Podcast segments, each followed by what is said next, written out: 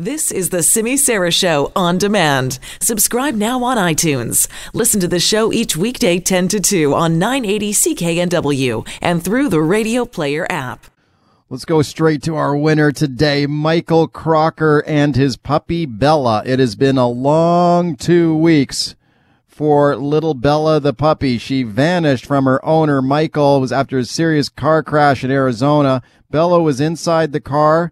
Looked like she was gone for good, but several determined people never gave up the search. Listen to this report from K C A L nine News. The nineteen-year-old who was injured in this crash is from here in Orange County, so you can imagine how his mother felt when she got the call that he wrecked all the way in Arizona. She was in a panic to make it back to him. Well, apparently this puppy also really wanted to make it back to him.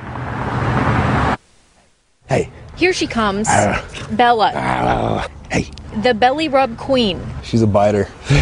She's gobbling up every second with Michael after spending thirteen long nights on the side of a highway in Arizona without him. And we got to Flagstaff, and that's when I fell asleep and veered off the side of the road, fell into a ditch and hit a sign and rolled back up onto the road. Michael's hand was mangled. Doctors had to amputate his shattered thumb and harvest tissue from his leg for a skin graft. I'm okay.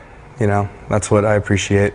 This changes his life forever. Michael's mother, Gina, was concerned about how her nineteen-year-old son would recover emotionally. And how he was going to face this new reality. Bella was in that S U V too, was either ejected or ran away from the wreckage.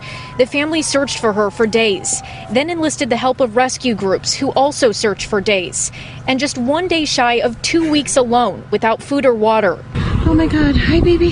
Cheryl Nauman with Humane Animal Rescue and Trapping, or HART, found Bella tucked inside brush. He looks okay, she looks okay, oh my God.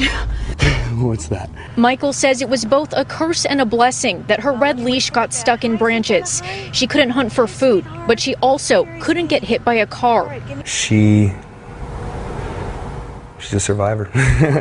Kind of like Michael. Get out of here.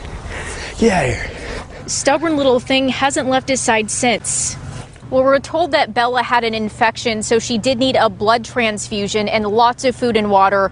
But you can see she's back to her spunky self. Michael says she's giving him that little extra nudge to get better again. Wow, that's an incredible story there. Uh, two weeks in the wilderness there, and uh, little Bella the puppy makes it back to uh, her owner there, Michael Crocker, and I think that's going to give him a, a pick-me-up for sure on his road to recovery. So they are our winners of the day.